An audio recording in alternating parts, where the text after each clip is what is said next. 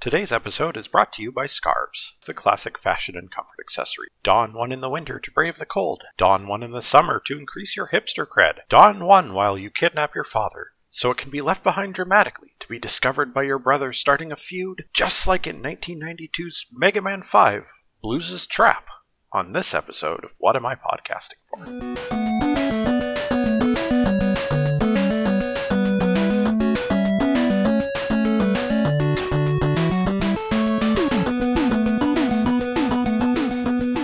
Hello again, and welcome to What Am I Podcasting For? My name's Carlisle, and this show is a chronicle of my attempts to play through the entire Mega Man series, from Mega Man 1 to Mega Man 11, and as many of the hundred plus games in between as I can stomach. The good news is, after last week's disaster of Mega Man 3, The Robots Are Revolting, we're back to a pretty good game. We're back to a main numbered Mega Man title. As I alluded to in our opening sponsorship, our fancy opening cutscene for this game begins with Proto Man showing up at Dr. Light's lab and kidnapping him. When Mega Man discovers Proto Man's scarf left behind, he is a little confused, but, well, what other excuse does Mega Man need to go take out some robot masters and go on another adventure? At least it's not Dr. Wily's fault this time. Unlike the last couple games, this game doesn't really aim to add any new major mechanics to Mega Man. Instead, this game is focused a bit more on refining what was already there and going a bit further in stage design, which we'll, we'll get into. Some general changes to note for this game. In the previous game, you got the ability to charge up your buster. In this game, they changed how that works. The charge buster shot is now a shot that is just as large as Mega Man himself is, which gives it the advantage of being able to hit low to the ground enemies in such that normally your Mega Buster would be ill suited for, which in many ways means that this, this charge buster is even more powerful than Mega Man 4's already pretty substantial buster. However, in order to balance that out, in this game they made it so that if you take damage while you are charging, the charge is completely reset. This means that against more aggressive foes, which honestly we'll find this game is kind of full of, you will have a difficult time actually escaping them long enough to charge up your buster. So there's a bit of an advantage to using other weapons now, because other weapons don't require you to go on hit for a couple seconds between shots. Similarly, in terms of refinement, the functionality of the Rush coil was changed in this game. This time, when you summon down Rush, he sits on the ground, and then when you jump on him, instead of him launching you up into the air, Rush launches himself up into the air with you on him, which is going to throw you off the first time you do it. Hopefully, you're not trying to use it to get over spikes or anything, but it does give you a little bit more control and variability in how you use it, which is nice. Similarly, the Rush Jet is still here and is still in its Mega Man 4 form. The Rush Marine, on the other hand, has actually just been done away with. It doesn't exist at all in this game, and I don't think it comes back in the rest of the series. I think they just realized, like, yeah, no, the jet basically does what the Marine needed to do, and we can just let it function underwater, and that's fine. Another unexpected refinement this game introduces is a step up to the energy tank system with the introduction of the new M tank. The M tank is a little bit special. You can only hold one of it at a time. But the M tank comes with the cool effect that when you use it, it doesn't just restore your health, but also restores all of your weapon ammo as well. This is, it sounds like a pretty small innovation, but this actually drastically will change the way the late game plays out. Because the ability to just decide, hey, I'm going to refill all of my weapon energy right now and store that up is really nice. It doesn't come into play during the Robot Master stages, but it sure does once we hit Proto Man's fortress. Spoiler, he's got his own fortress now. He's he's moving up in the world. Whatever grudge he has against Dr. Light has really motivated him. The last remaining new feature that will hit really, really quickly as we dig into this game is in many of the previous games, there were hidden weapons like the magnet beam and the wire and stuff in the previous game. In this game, there is a hidden weapon that is actually tied to collecting items in every stage somewhere in every stage in this game is one of the eight letters in the phrase Mega Man 5. Well, Mega Man V, you know, letter V, number, Roman numeral, uh, anyway. Most of these letters are pretty easy to find. I'll mention when there's some exceptions of note, but collecting all of them will get us access to a bonus weapon, which we'll talk about when we get there because it's really neat. Still, y'all know by this point how a classic Mega Man game do. It's jump and shoot and slide and steal enemy weapons and yada yada. Let's let's start hitting it up with the stages because I think that is where this game shines the most.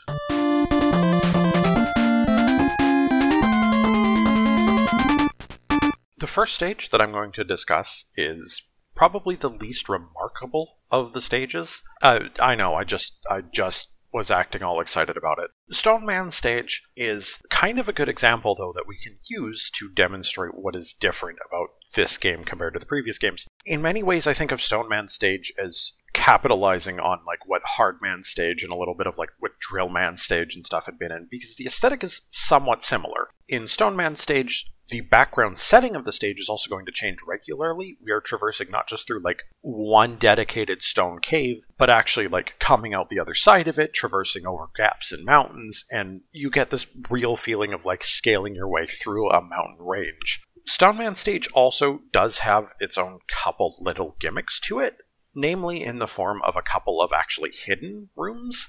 If you're paying attention to the walls in certain areas in Stone Man stage, you will either spot power ups that are like mysteriously out of reach that you can get by jumping basically through the wall where it looks like you shouldn't necessarily be able to, or spots in the wall where it just doesn't look right, and if you shoot at those, you can bust them open and reveal hidden rooms with extra power ups. There aren't really any like platforming related gimmicks aside from a couple platforms that move when you jump on them in this stage, but this stage has a very like it has a very environmental wholeness to it. When you're traveling through the caves, for instance, you're largely in like tighter spaces where you're going to have to deal with enemies instead of being able to like jump around them. Whereas when you're scaling across the mountains and stuff, you're dealing with like more bottomless pits and fewer enemies, but they're flying around instead. It's it's what I like about Mega Man 5 stages in a nutshell, even if it's a fairly simple stage, is that it is like a whole experience stage. The stages in this game definitely feel like they're a little bit longer than they were in the previous couple games, and I really like that.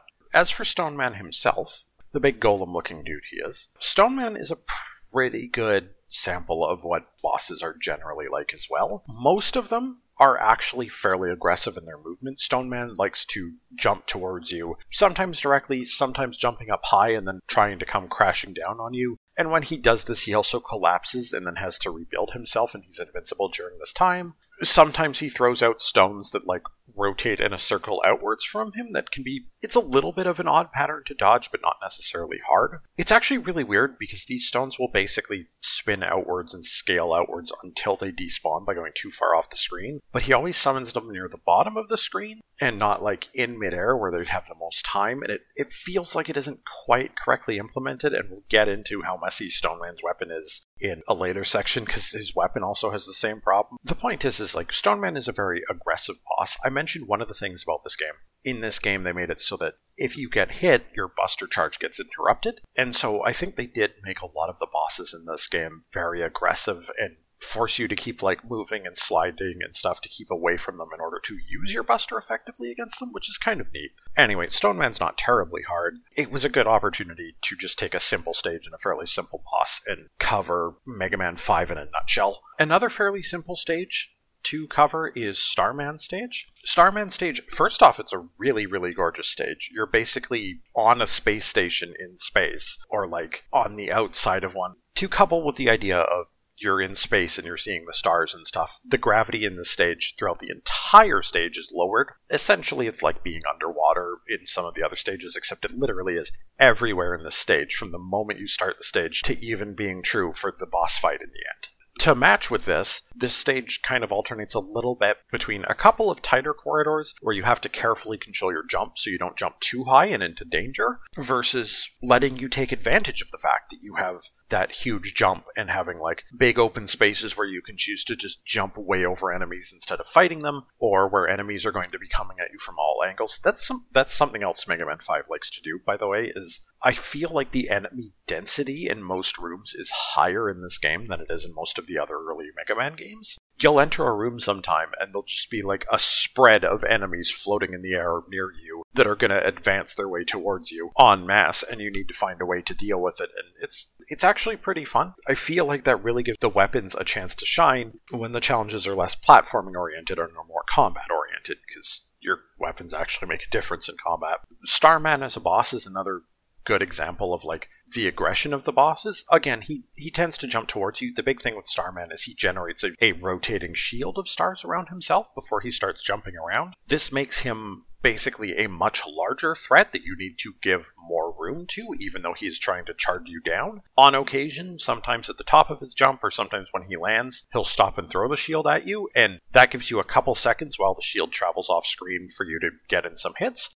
Again, he's not a particularly difficult boss, and it's not like he's moving so fast that you're like going to get overwhelmed, but he does force you to keep on your toes and keep moving, and it makes it pretty fun to me.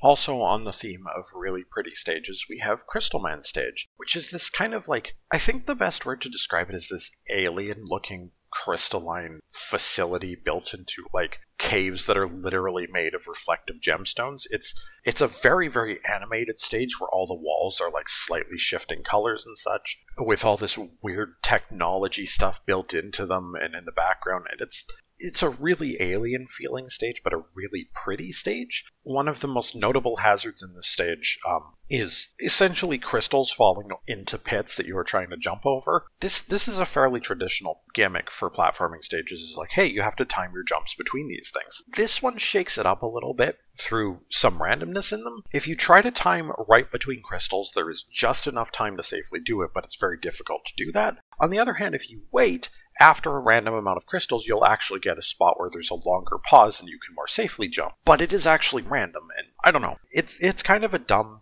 thing to find really fascinating when I think about it. But also, I don't see hazards like that in other platformers really apply much randomness. Usually, on those kind of things, the idea is to test your timing as opposed to your reaction. I don't know. It's just it's just kind of a neat spin on a very simple platforming mechanic. Otherwise, the stage is fairly straightforward. The, the platforming outside of those falling crystals isn't too tough. There is like a falling section with spikes, but it's not really that hard to guess where they're going to be. There's a fairly solid enemy variety, you know, the usual stuff. Crystal Man himself very simple, likes to jump around, occasionally either fires a shot directly at you or more commonly fires out a slew of crystals that start bouncing diagonally around the room. It's kind of reminiscent of the Gemini Man fight in that the projectile does have that diagonal bounce to it. It's kind of funny though. I mean, all the Mega Man games have had a little bit of slowdown when too much is going on on screen. That's Capcom was not worried about accidentally overloading the frame rate when they made these games. They were just like, "Hey, if that's if that's what happens when this game runs this way,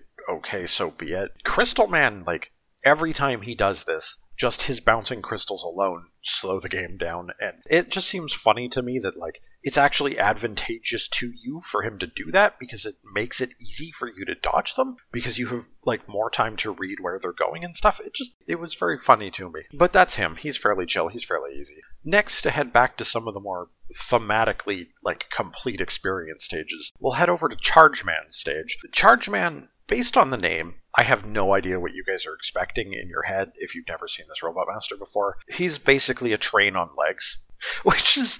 Uh, it is kind of honestly as goofy as it sounds. It's like Thomas the Tank Engine literally just grew a pair of legs and arms and was done with everyone. And fittingly, for a boss whose design is being a train, he is on a train. So this stage kind of takes you through like running through a station, boarding the back of the train, and then right as you get on, it takes off, and you're climbing between both like the roof sections of the train and the interior sections of the train, and coming down and back up, and like working your way through. It's in terms of like stage gimmicks or enemy designs or anything other than the Mettaurs who are riding the trains that are adorable. There isn't much gimmick wise to talk about in this stage, but it's it just feels like a fun level just purely on the strength of the presentation of it. There's a really cool thing too where the music is like accompanied in certain sections where you can hear like the rumbling of the train tracks and stuff as an ambient sound effect. I I really like the stage thematically. Chargeman is not a boss who jumps around, but he's still going to get aggressive with you, constantly chasing you around. Sometimes he like charges up and goes red and like dashes at your location while invincible. Other times when turning red, he toots his horn and causes like a burst of projectiles to fall down. He isn't necessarily super tough. Again, I don't think most of the bosses in this game are super tough. Maybe I'm just getting really used to Mega Man bosses. But the fact that he's going frequently like semi invincible and that he's constantly forcing you to like jump over him and be ready for different attacks does keep you on your toes. I feel like I've reinforced that statement a couple times now. Anyway, let's set up a bit of an adventure while we're on the subject of Charge Man stage with Napalm Man stage.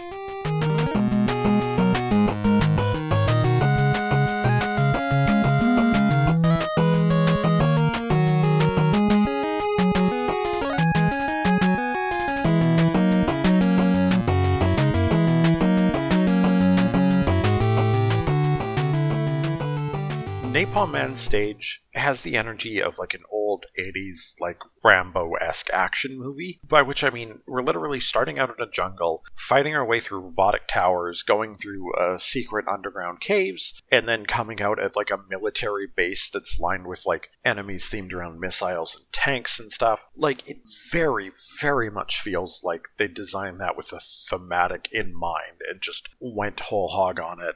One thing that does come back in this stage, if you remember the pit jumpers from 4, they brought that back, except for this stage's version of them, the missiles that pop out of the pits and try to get in your way have way more HP. Like, it is actually pretty ridiculous to even really think that much about trying to take them out before they just settle back into the pit anyway. So it's better to just pause and wait for them. You can't just, like, skull barrier your way through this. Napalm Man kind of continues the aggressive pattern. His deal is that after every jump, he will use one of two different weapons. He will either fire off a trio of staggered out missiles that you're going to have to jump over each one of them, or he will lob a couple explosives that will combined create a fairly wide explosion. You have to be a little bit more proactive with Napalm Man because while he doesn't have like invincibility tricks like some of the other bosses, if he backs you into a corner, it's going to be really hard to dodge his explosive weaponry. So you have to like actively work to switch sides with him by going under him as opposed to just like backing away from him steadily. I don't know. He's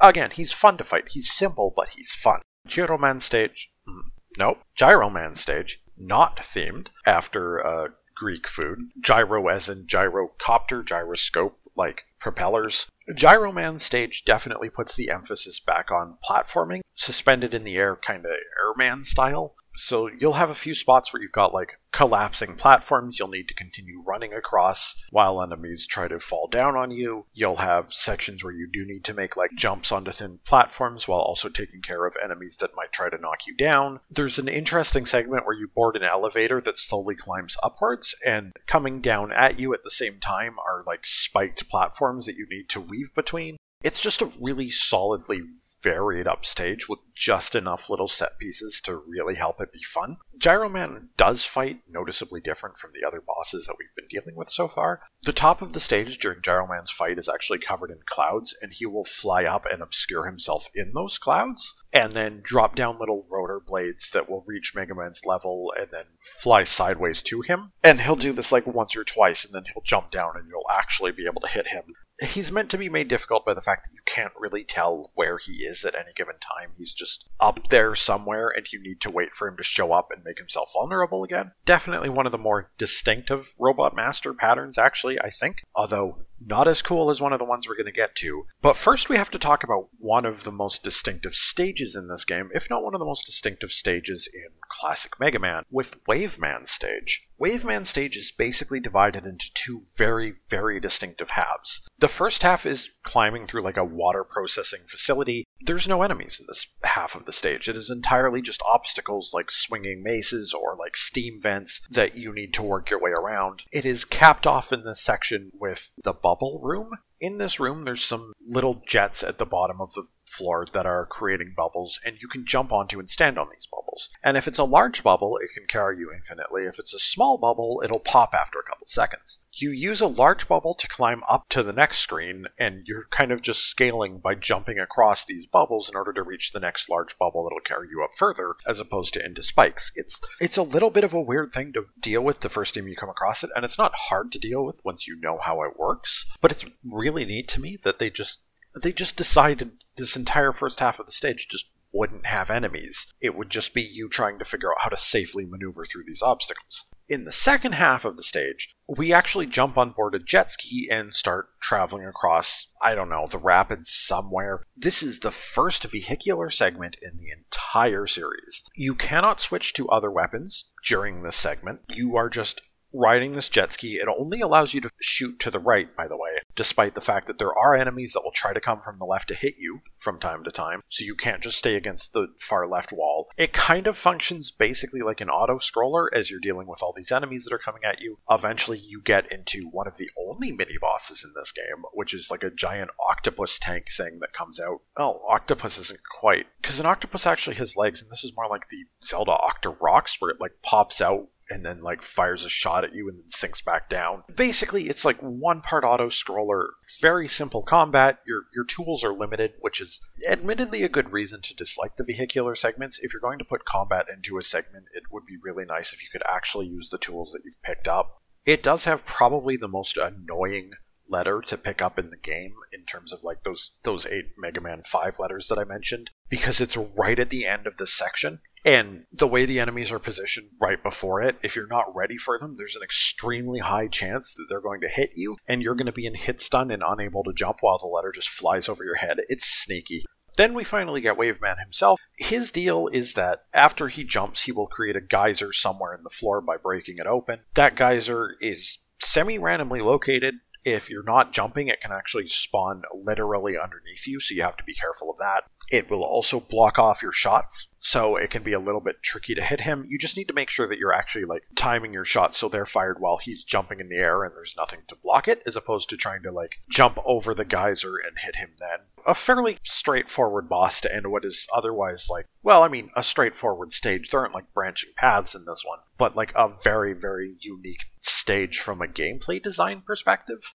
But my favorite stage in this game, and probably one of my favorite stages in classic Mega Man. At the very least, out of these like five games that we have played, but one of my favorite stages I think of Mega Man in general, goes to Gravity Man stage. Gravity Man stage is set in a sci fi laboratory type of place the big feature of Gravity Man stage is that in the background you'll see sections where there's arrows pointed up or down that are lit up, and when you pass by these arrows, your gravity will flip, and you will now be running around on the ceiling. Enemies, however, and weapons and such don't apply to this. They they still hang around where they are, they still hang around on the floor. It's not like gravity flipping isn't a gimmick that's been used in a ton of games before because it has, but I really like the way Gravity Man's does it because it doesn't really mess with your controls. You still press in the directions that you want to go. If you're jumping onto a ladder and you want to climb down towards the bottom of the screen, you will jump towards the ladder and still hit down on your control pad because you want to go down. It also makes a point to, while there's a variety of enemies around and stuff, it doesn't really force you into any like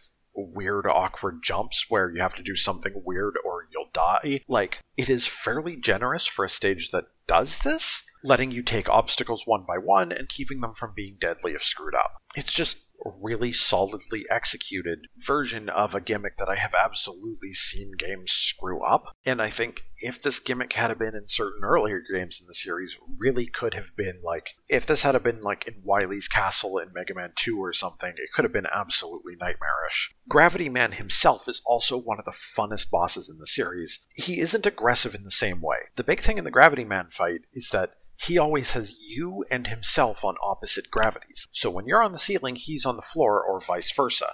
After doing a short run or a long jump, he will flip gravity around, and then you'll have the opportunity as you pass by him to hit him. But you also have to be careful because he's occasionally firing aim shots at you, too. So it's not like you can just wait right in his face, because every once in a while that will just line you up for an easy shot for him as well. It's this really cool battle dynamic that I I don't know if there is another fight in the entire series that really works this way, where you are looking for an opportunity to hit because you are sort of like mirroring each other. It's just really cool.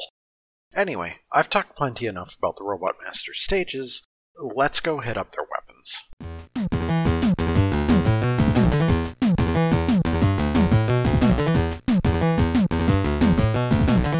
Now, for all the love that I have for Mega Man 5 as a childhood game, as like for its stages, for its boss fights that are really fun, I do have to admit the weapon selection in this game is getting a little bit weak. Possibly because it's just really hard to continue to come up with new weapons or new variants of weapons. But even without the fact that some of these weapons need to compete with the Mega Buster, some of them are just bad weapons of which I'm going to start off with the Power Stone as my least favorite weapon, and I would be surprised if anybody disagrees with me. It is a creative weapon, I will give it that. The Power Stone launches a trio of stones around Mega Man, and then they like spiral outwards from his position. If they go too far off screen in any direction, they do disappear. And fortunately, if you do need to fire off another one, you can like open up the pause menu and that'll despawn the projectiles and then you can fire another. But here's the thing about the Power Stone First off, the outward spiraling attack radius of it is really hard to deliberately aim to hit anything, especially not anything mobile. And even if you do manage to hit with it, the power on this weapon is like unremarkable. It doesn't like destroy things that it comes into contact with. It just kind of lightly taps them. Unless they're weak enemies anyway, in which case there's better weapons for dealing with them. And it also has a hell of a time against Chargeman, who is weak to it. Not just because it is hard to hit a really mobile target like Chargeman with it, but also because Chargeman regularly goes invincible. And so even if you do manage to line up a shot with it, there's a decent chance that by the time it reaches him, Chargeman will just bounce the attack off of himself. It's a bad weapon for its Robot Master that is weak to it. It's a bad weapon for general purpose stage use. It's a bad weapon. In fact, it might be one of my least favorite in the classic series to date. It's not quite Super Arm bad, but also I will give Super Arm the fact that on the few screens where it works, it does actually do something. Power Stone works in more opportunities, but it doesn't feel like it ever achieves anything. So, ouch, we're off to a great start. Also, not helping is the water wave. The water wave is basically like the bubble lead from Mega Man 2 in that it creates a couple geysers that travel along the ground fairly quickly at that, and if they go off of a cliff, they will just like fall and then continue down on the next platform. It does have the advantage that if it's dealing with enemies that it kills, it will just pass through them and move on to the next one. But the biggest issue with the water wave is that it literally only works on the ground. The bubble lead at least had the advantage that you could jump up and fire it at something's face, and it did good damage to things, I found. The water wave, technically, there's a couple enemies in the game that are weak to it, but they're not particularly notable enemies in terms of that weakness. Like, it's not like something you couldn't deal with with other weapons. If you have to hit an enemy on like a higher platform or something, you literally can't with this weapon. The only thing it's good for is that it does pierce straight through Starman's shield to hit him. In fact, it dispels his shield, so it's an excellent matchup weapon for dealing with Starman, but that's basically the only time you're going to use the Water Wave in this game. And if you think that, oh, well, at least it's a weapon that lets me hit stuff below me, we'll get to that. There's a better weapon for that job. The Crystal Eye is next, it is a single larger projectile that, if it hits a wall, then splits into three different shards that bounce around. These bouncing shards are kind of reminiscent of the same problem that the Gemini beam had back in Mega Man 3. They slow the game down. You'll have to cancel the projectiles in order to use another one if it misses. If it actually splits, you do get more total damage out of it, but in order for it to split, it has to hit a wall, not an enemy. An enemy will just absorb the whole initial projectile and actually take less damage, and it just makes it a clunky and really unremarkable weapon, honestly. The advantage it has is that there is a couple different bosses that are weak to it. Napalm Man's weak to it, and a couple different fortress bosses are weak to it, but eh. Reaching into an area of at least somewhat usable is the gyro attack. This is essentially a propeller blade that you throw straight forward, and then if you hit up or down while the propeller blade is up, it will actually turn in that direction. It's basically kind of all the benefits theoretically that like the magnet missile should have had, but you as a player have control over it. This does enable it to hit enemies that are out of your reach in a few different locations, and that that versatility can help actually a decent amount. The biggest limitation I found with the gyro attack is that it just doesn't do much damage. You can't really use it to take out bulkier enemies without spending a good chunk of ammo and time, so I didn't really like it all that much. If it had a little bit more kick to it, though, I think it actually could have been a really good weapon. In terms of weapons that do have kick, we have the Napalm Bomb. This is the weapon that basically obsoletes the water wave. It is a low to the ground, bouncing, kind of slow projectile. You can throw it off of ledges to hit enemies below you, like you would with the water wave, because it does actually respect gravity. The biggest advantage to the napalm bomb, you can spam out multiple of them surprisingly quickly, and it does actually deal really good damage to all the enemy types in this game that actually have a lot of HP, like these giant robot things. That, like every Mega Man game has had some variant of like a giant robot sentinel that takes a lot of shots to defeat. This is the weapon for clearing those types of things out. And the fact that it can essentially hit stuff on ledges below you is just like a cool secondary advantage. This is a weapon actually worth switching to off of your Mega Busters sometime just in order to deal with these specific enemies.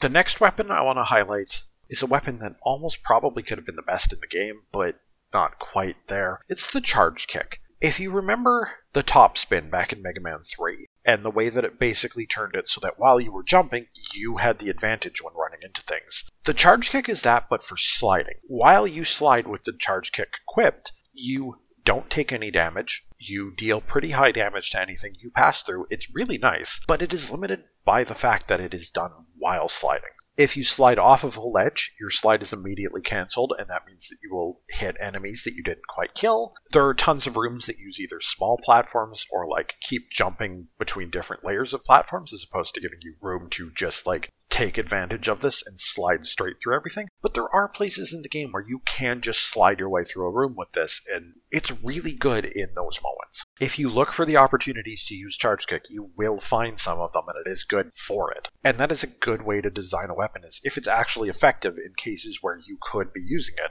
Cool. The next weapon I want to highlight is a little bit weird because it doesn't, well, it comes from Starman, but it's not Starman's weapon. It's the Super Arrow.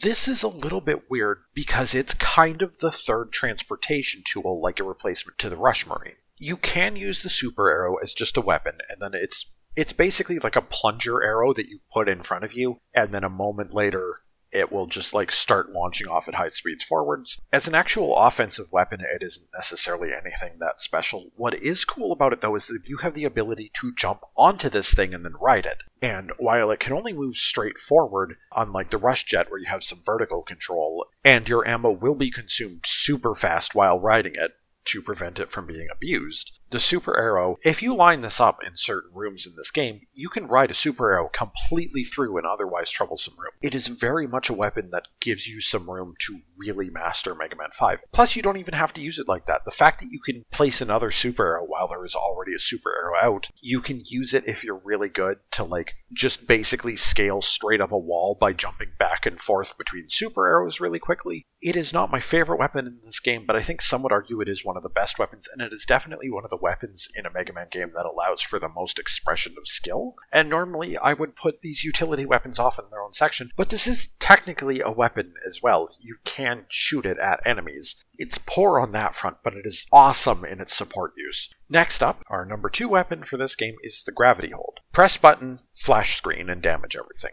It's kind of like the uh, the Rain Flush from Toadman in the previous game, except this one is just instantaneous. It's not like uber powerful or anything. Some tougher enemies will require two or three shots, and it does only hold eight shots at a time. But any enemy you defeat with it does get thrown off the top of the screen, which is first off fun to look at, Second off does mean they don't drop any items, unfortunately. But the biggest thing about the gravity hold is if you end up in a room where you are surrounded by a ton of smaller enemies chasing you down, you can just press this button and you clear the screen. That's hard to understate just how good that actually is. If this weapon didn't have the ammo limitation on it that it did, it would be completely busted. As is, you do need to be a little bit selective of where you want to use it, but you can still get so much use out of this thing. It's really good. And the best weapon in the game, I'm going to give to the Star Crash. The Star Crash, in short, is a barrier weapon just like Skullman's. You can put it up and you can run and jump, and you can safely jump through enemies that would otherwise be in danger of knocking you out.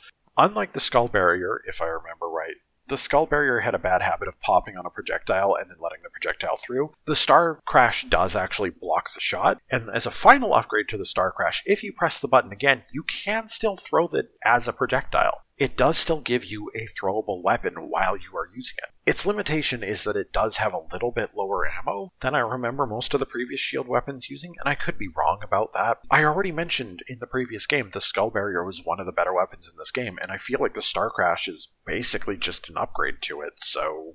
But that's not actually the best weapon in this game, even though I've already covered the A Robot Master weapons and the additional weapon, because there is one more weapon. When you complete all eight of those optional letters, and it's not easy to do, but you can probably find them all pretty reasonably. Once you collect all eight of the letters, you will unlock Mega Man's new robotic companion, Beat the Bird.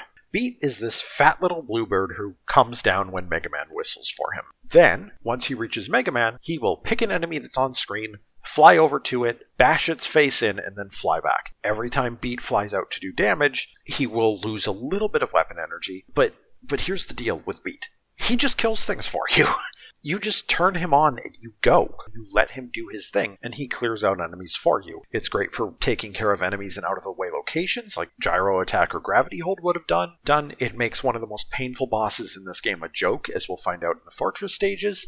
And then he is the weakness of multiple different fortress bosses. Beat is just a really fun, really effective, really straightforward, and easy to use weapon. He kicks bird butt Anyway, having beaten the eight robot masters, we need to go tackle Proto Man. Which, now that I think about it, since we knew that we were going to be dealing with Proto Man, why did we have to fight Robot Masters? Has Proto Man been building additional robots? Do have we reached Robotception where they can create themselves? I don't know if this is ever really covered. It's a little bit weird now that I think about it.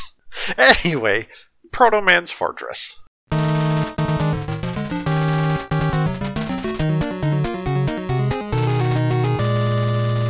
I've noticed that the recording is definitely going a little long at this point, so I'll try to speed up the fortress stages, because in many ways we know how this goes down. At this point in the games, they are largely aiming to reuse assets and structures, but there are some fun things to call out. Stage one is pretty much like you expect. It's the storm the outside of the fortress, maybe use your tools to climb a little bit. One thing I actually do want to shout out about this game is this game is relatively safe in terms of potential weapon screw where you run out of items that allow you to cross over certain obstacles, largely because all of the obstacles are designed in such a way that you can use the rush coil, the rush jet, or the super arrow in order to cross an obstacle. So, like, instead of having to use the jet over a gigantic gap, you might have like a section of spikes that's too long for you to get across. So, you'll need to use one of the three traversal items, but you can get across using any of them. The boss in the first stage here, and in fact, the first three stages of the Proto Man boss fights, are kind of robot masters in and of themselves. They're called the Dark Men. They're fairly generic looking, that have uh, essentially different armaments attached to them. The first one, for instance, is themed after a tank, and he has a repeating cannon that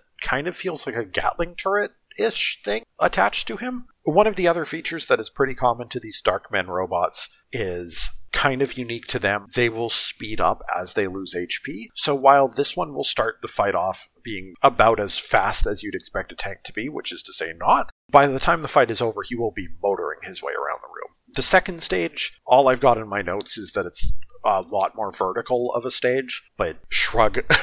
this dark man's gimmick is that there's like a rotating shield going around him and not like in like a circle pattern around him but it's literally like it's almost like a pseudo 3d effect where there's two barriers that pass in front of and behind him and like rotate past him. It's hard to describe on a 2d plane but the point is, is this time you have to keep dodging this dude who's running towards you and also finding the opportunities and timing to actually hit him. Stage 3 introduces a little bit more interesting of gimmicks in that we're traversing over the top of the fortress, and so we've got not just more pits to deal with, but there's these sections where the platform is basically like constantly fading in and out of existence. No, that's not a good way to describe it. If you've played Super Mario World or some of the more recent Super Mario games in general, there's like the snake blocks where it's creating more platforms in front of it while the previous ones disappear and you have to keep up with it. I feel like this game might have been out before Super Mario World. Hold on. Uh No, actually, you know what knowledge I just got slapped in the face with by remembering? I just said this game was 1992. The Super Nintendo has been out for two years in Japan. This is screwing me up. I could have sworn that Mega Man jumped onto the SNES a lot earlier than that, but no, here we still are on the NES. Uh, spoilers, we are getting close to Mega Man X. But no, we're we're still on the NES a couple years after the SNES is released. That's really weird to me now that I think about it. Anyway, the Dark Man for this stage is equipped with the ability to throw Cheerios that stop you in time. There's probably a better way to phrase that, but that's basically what it does that's special. Stage 4 is really unique in that it is essentially a single room puzzle. The idea here is that you are on an elevator that is trying to go up but keeps getting stopped by these, like, stone blocks. You can destroy these blocks by using your regular buster and only your regular buster. And when you destroy the lowermost block, the elevator will shudder and then jump up as high as it can until it hits another block. So you have to be careful how much you do or don't destroy and when you destroy them in order to ensure that you don't get accidentally slammed into a ceiling and killed. You're really easy to figure out, but it just feels like a really weird, kind of slightly out of place gimmick, but also like as Wave Man stage demonstrated and Gravity Man's and stuff, they weren't afraid to experiment with stuff in this game. Anyway, we walk into Proto Man's room and pick a fight with him, and he immediately knocks us down to 1 HP. But before he can finish us off, we hear a familiar whistle, and Proto Man flies down. What? Uh, so the actual Proto Man just showed up, and he fires a shot at the imposter Proto Man who kidnapped Dr. Light, revealing him to be another Dark Man robot, throws us some healing and then gets the heck out because I don't know. Apparently, he was only concerned about this little bit. We can finish cleaning up the mess. He's a very dependable brother, by which I mean he's not dependable at all. Anyway, this final Darkman robot is kind of a mix of the previous ones. He has the same rotating shield as the second one, except this time he can literally like burst the shield outwards and cause it to go flying off the screen and then boomerang back. And that's like the best opening to hit him. He's fairly simple. But anyway, we defeat the fourth Darkman robot, and Dr. Light's nowhere to be found. But what is to be found is Dr. Wily. Naturally, he's pissed off that we defeated his Darkman robots, and foiled his grand plan to frame Proto Man. Yeah, because, of course, where is Proto Man going to get the money to build himself an entire fortress? Like, come on, the dude barely even shows up around Dr. Light. Like, he's a hobo out there somewhere. Anyway. Surprise, surprise, we've got a second fortress, and it's Dr. Wily. Who would have guessed?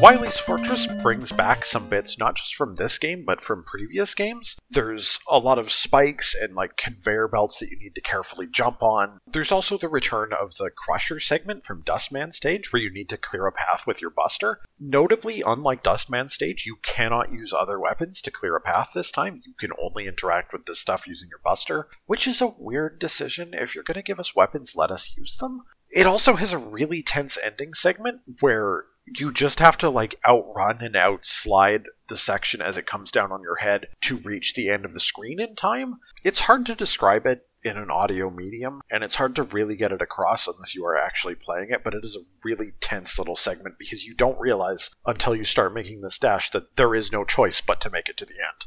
At the end of it, we fight a boss whose name is um I I can't believe this. I put it down in my notes because it was so ridiculous. Its name is Big Pets. Big P E T S. It is a giant spiky totem pole made up of three sections, and I have no idea why they named it Big Pets. What?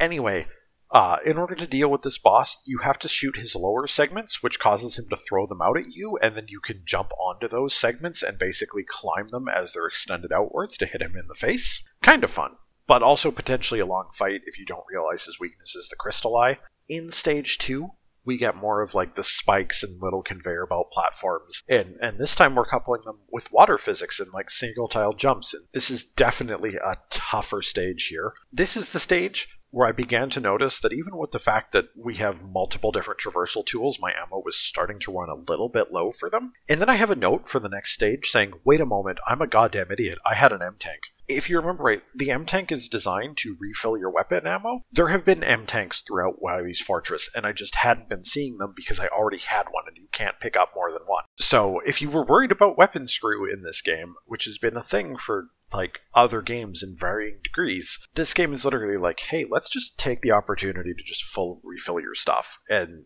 I was definitely making it harder than it needed to be. The boss at the end of it is basically like a big turret face that's floating inside of like a steel ball. As it like flies around, it'll dip down on either side, and sometimes the sides of the ball will open up for no apparent reason, but it gives you an opportunity to get a projectile through it's a weird and abstract boss that is actually kind of tough to hit, and especially to hit without getting hit in return, but isn't necessarily like hard overall. Stage three, surprise, we're on the second to last stage in this game. It's it's the boss rush. You get to fight all your old friends. So again, it's really nice that there are M tanks in this game because it means you do have the freedom to have used all the other different kinds of weapons throughout the stages, and then just you reach this stage and you're just like, okay, I'm gonna chuck an M tank and then you get to go ham. After defeating all eight robot masters, though, the stage is not over and you do have to defeat Wily. This is actually Wily piloting. This thing's weird to describe. The floor you are on is like a bunch of pistons with a spike pit in the center. Wily himself is in like a basically like a UFO with a long metallic bottom. And what happens is he hovers overhead back and forth a bunch, trying to psych you out. Then he stops, and while he comes down, the floor comes up and they try to flatten so you're probably going to have to jump across the center of the arena really abruptly and then turn around and hit him. This one's a little bit tricky because the weapon that works the best is the Star Crash, but the Star Crash is a wide projectile. You have to like time it very very well in order to not have it just bounce off the bottom of the UFO, because you have to be a certain amount of up in the air and it only travels so fast. But it also does more damage than most other weapons, so you do want to use it. It it's just tough to use for this purpose. A very, very simple boss, but a very difficult one to beat quickly. As our final stage, as is kind of becoming tradition at this point, we literally just drop down a pit and we fight Dr. Wily in this game's Wily Machine, which, in traditional classic fashion, is a giant tank with a skull feature that, like, drifts back and forth and fires projectiles. Interestingly, this boss is weak specifically to the super arrow. This is the one time that it as a weapon really gets to shine. Then we destroy that, and Dr. Wily boards his UFO, and we get that fight, which, who boy, um, once again, he teleports around pretty much at random, appears whenever he wants, disappears and goes invincible. He drops a projectile onto the ground this time and fires like circling orbs as well that keep you from wanting to be too close to wherever he appears. He would be fairly difficult, but it is worth noting two things compared to previous games. One, we don't actually need to specifically use a given weapon in order to deal damage to him, thank goodness. And second off, speaking of specific weapons, we have Beat, who is not just Dr. Wily's weakness this time, but also Beat literally just tracks him down on his own. Sometimes Beat will even know where Dr. Wily is before he has appeared because he's decided to start homing in and he will show off where Dr. Wily is going to appear before damaging him the moment he's vulnerable. It's great. If you bothered to actually get the eight Mega Man letters and have a gauge worth of beat saved up for this fight, then you get basically a free pass through it. The fight that should be really difficult is made really easy. Anyway, we beat Dr. Wily, we find Dr. Light trapped in a cage and we bust him out, but then, as is tradition, Wily's fortress starts collapsing. Wily uses the confusion to escape while we're trying to protect Dr. Light from being crushed, but then Proto Man shows up to help us escape as well before taking off mysteriously again because not hanging around is what he does. He's he's an edgy teenager who can't just be like, "Oh, yeah, I like you guys." No, he has to be all like, "Nope, nope, I'm I'm being tsundere about it." But with the day saved and Dr. Wily escaped again and everything back to the way it pretty much was before, we roll credits and we are done.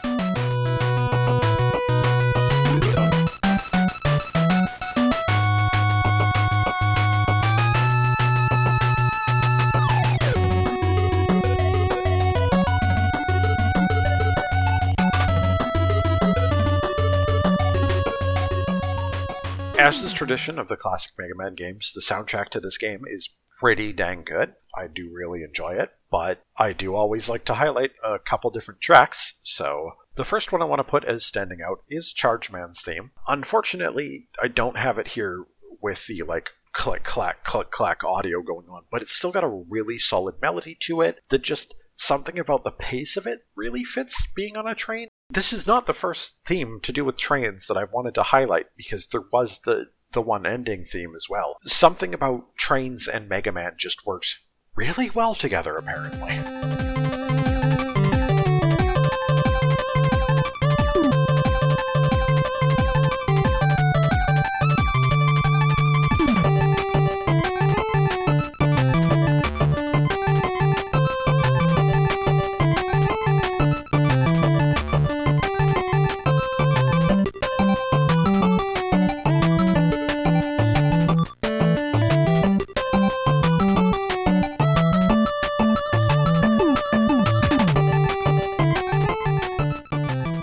Second track I want to highlight this time is the final boss's theme, actually, specifically for the Wily UFO, because this is a fully fleshed out, full length boss track. There's a really nice, like, I love the way the intro kicks off and just, like, drops out before kicking back in. I love the melody to it, has this villainous energy that absolutely fits Dr. Wily without being, like, super serious or anything. It's just a really good final track to listen to.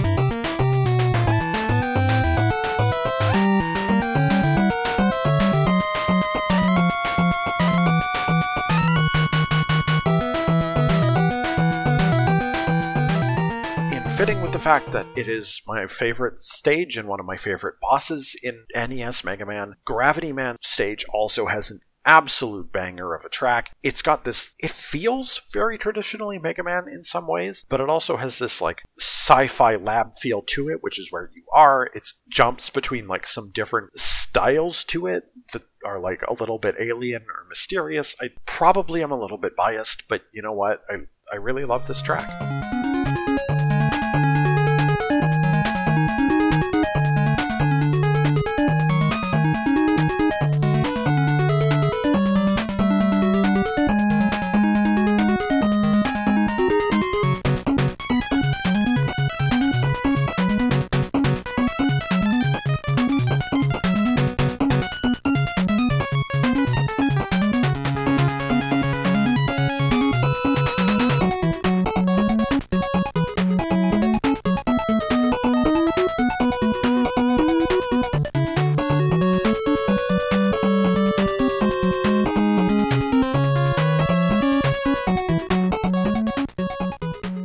I think overall of Mega Man 5? Heck yeah, I'd still love Mega Man 5. I mentioned this a ton when I was going through it, but I like I love a lot of the bosses in this game. They're very aggressive and get you actively moving and like feeling like you're really dueling them. The stages are like super thematically cohesive and fun to go through and there was some interesting like stage experiments with what they could do with it like really i think the one thing that does hold this game back is that many of its weapons just aren't that exceptional. Some of them are outright trash. There's some cool ideas for weapons and some that almost make it really good but it is it isn't a great weapon selection. It isn't quite that strong but this is overall i think this is probably yeah no i think this is my favorite of the games that we've covered at this point. We're on to like episode 8 so i mean that's not really much in the grand scheme of things but i i genuinely thought i'd come off harsher on this game in retrospect than i did. And while i was right and the weapons really weren't that great like everything else about this game is really fun and i really enjoyed it.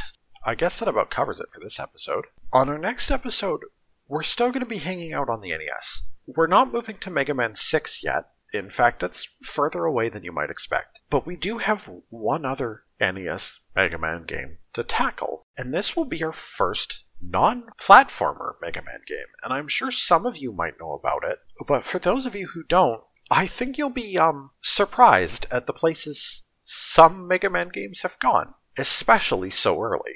Until then, thank you for listening. I've been Garlisle. If you want to get in touch about the show, I'm available at what am I podcasting for at gmail.com. You can find me on Twitter at what am I podcast for with the number four. Drop by waipf.podbean.com to get more episodes or an RSS feed, or hit up your favorite podcast provider of choice. At this point, I know I'm on Google Podcasts, I'm on Apple Podcasts, I should be on Spotify by this point, I think, and I'm trying to get on a couple others. I may have forgotten some already. Point is, is I'm probably where you would go to get your podcasts at this point. So hey, once again, thanks for listening, and remember, the best way to defeat Dr. Wily is to give him the bird.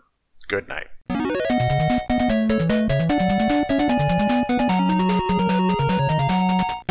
Oh god, I hope that that lawnmower in the back isn't getting caught. Or I guess chainsaw or whatever. Anyway, sorry if it is.